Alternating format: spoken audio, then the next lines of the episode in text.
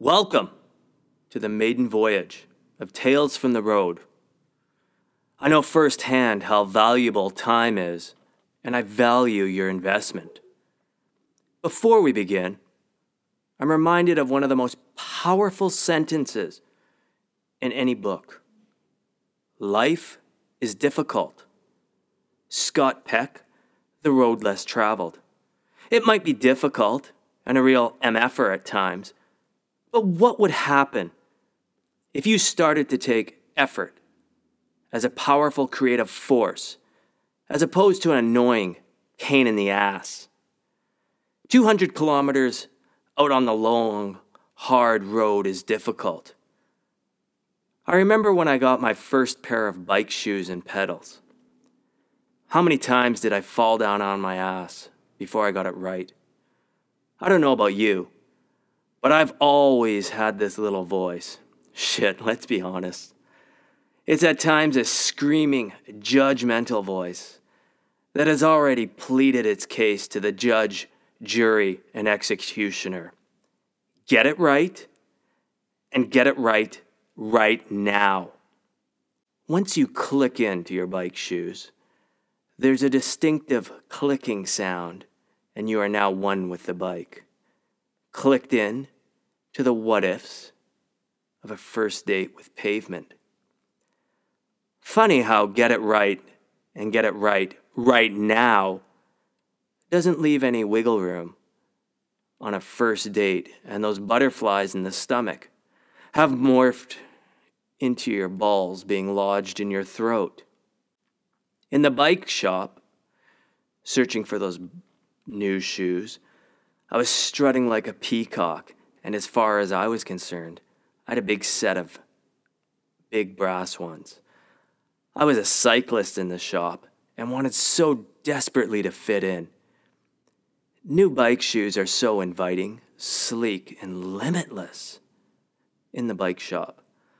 On display isn't just a meager shoe with its flavor of fresh start and clean slate, but a ticket to endless possibilities and adventure.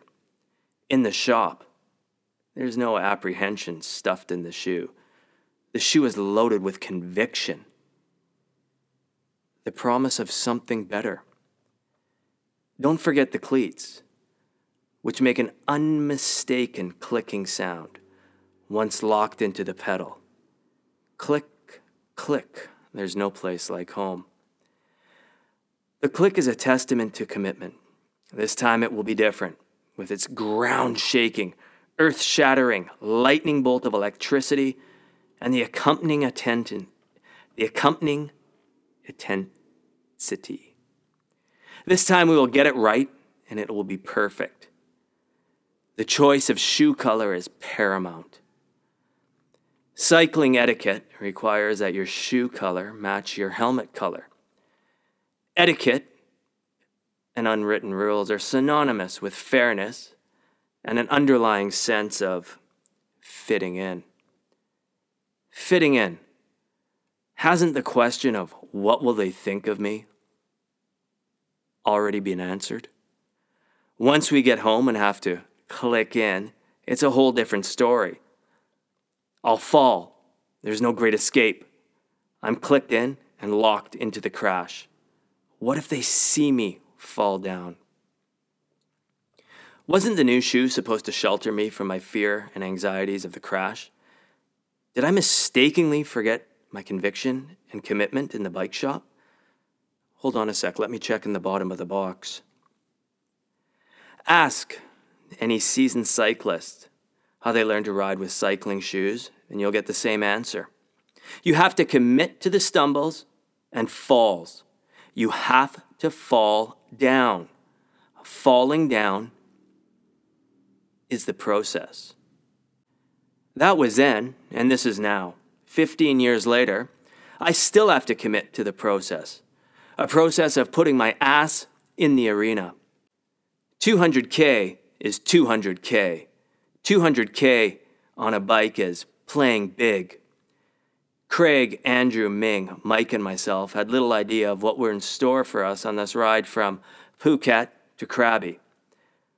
How can you have an opinion on an experience that you've never experienced before. It's human nature to rely on opinions and beliefs.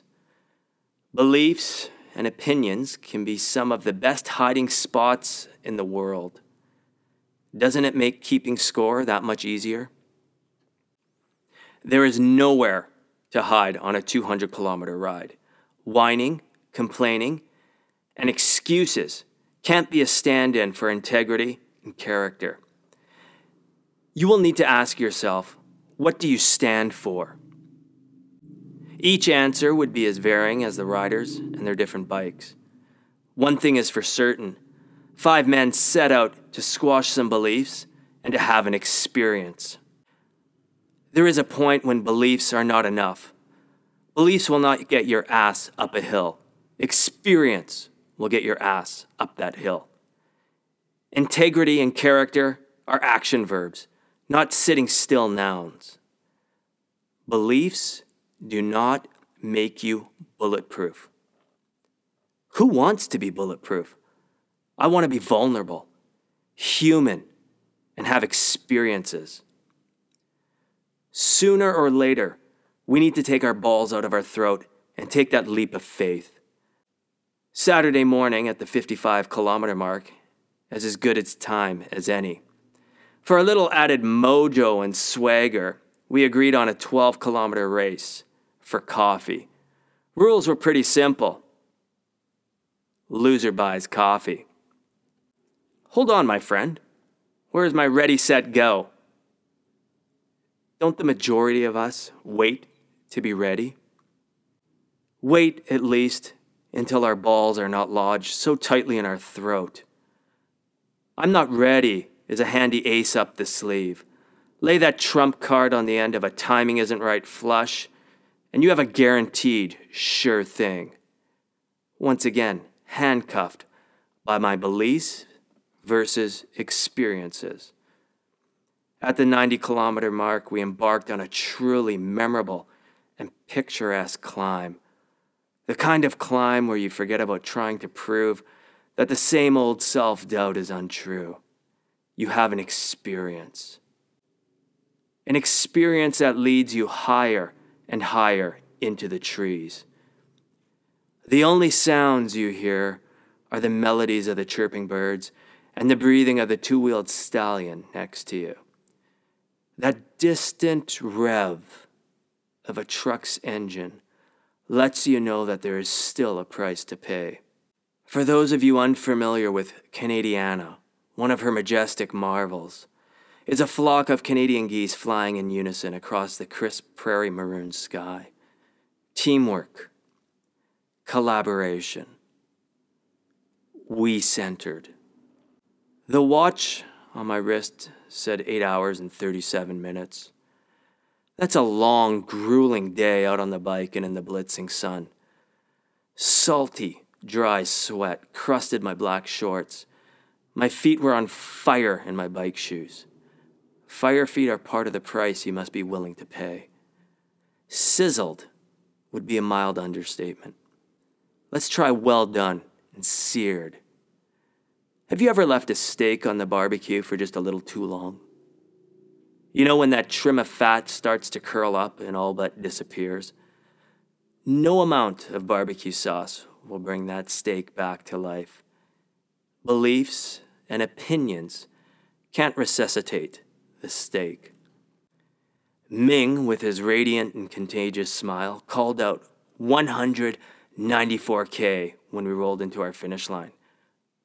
We were 6Ks short of the 200K mark. Starting at 7 that morning, it was now creeping up on 4 p.m.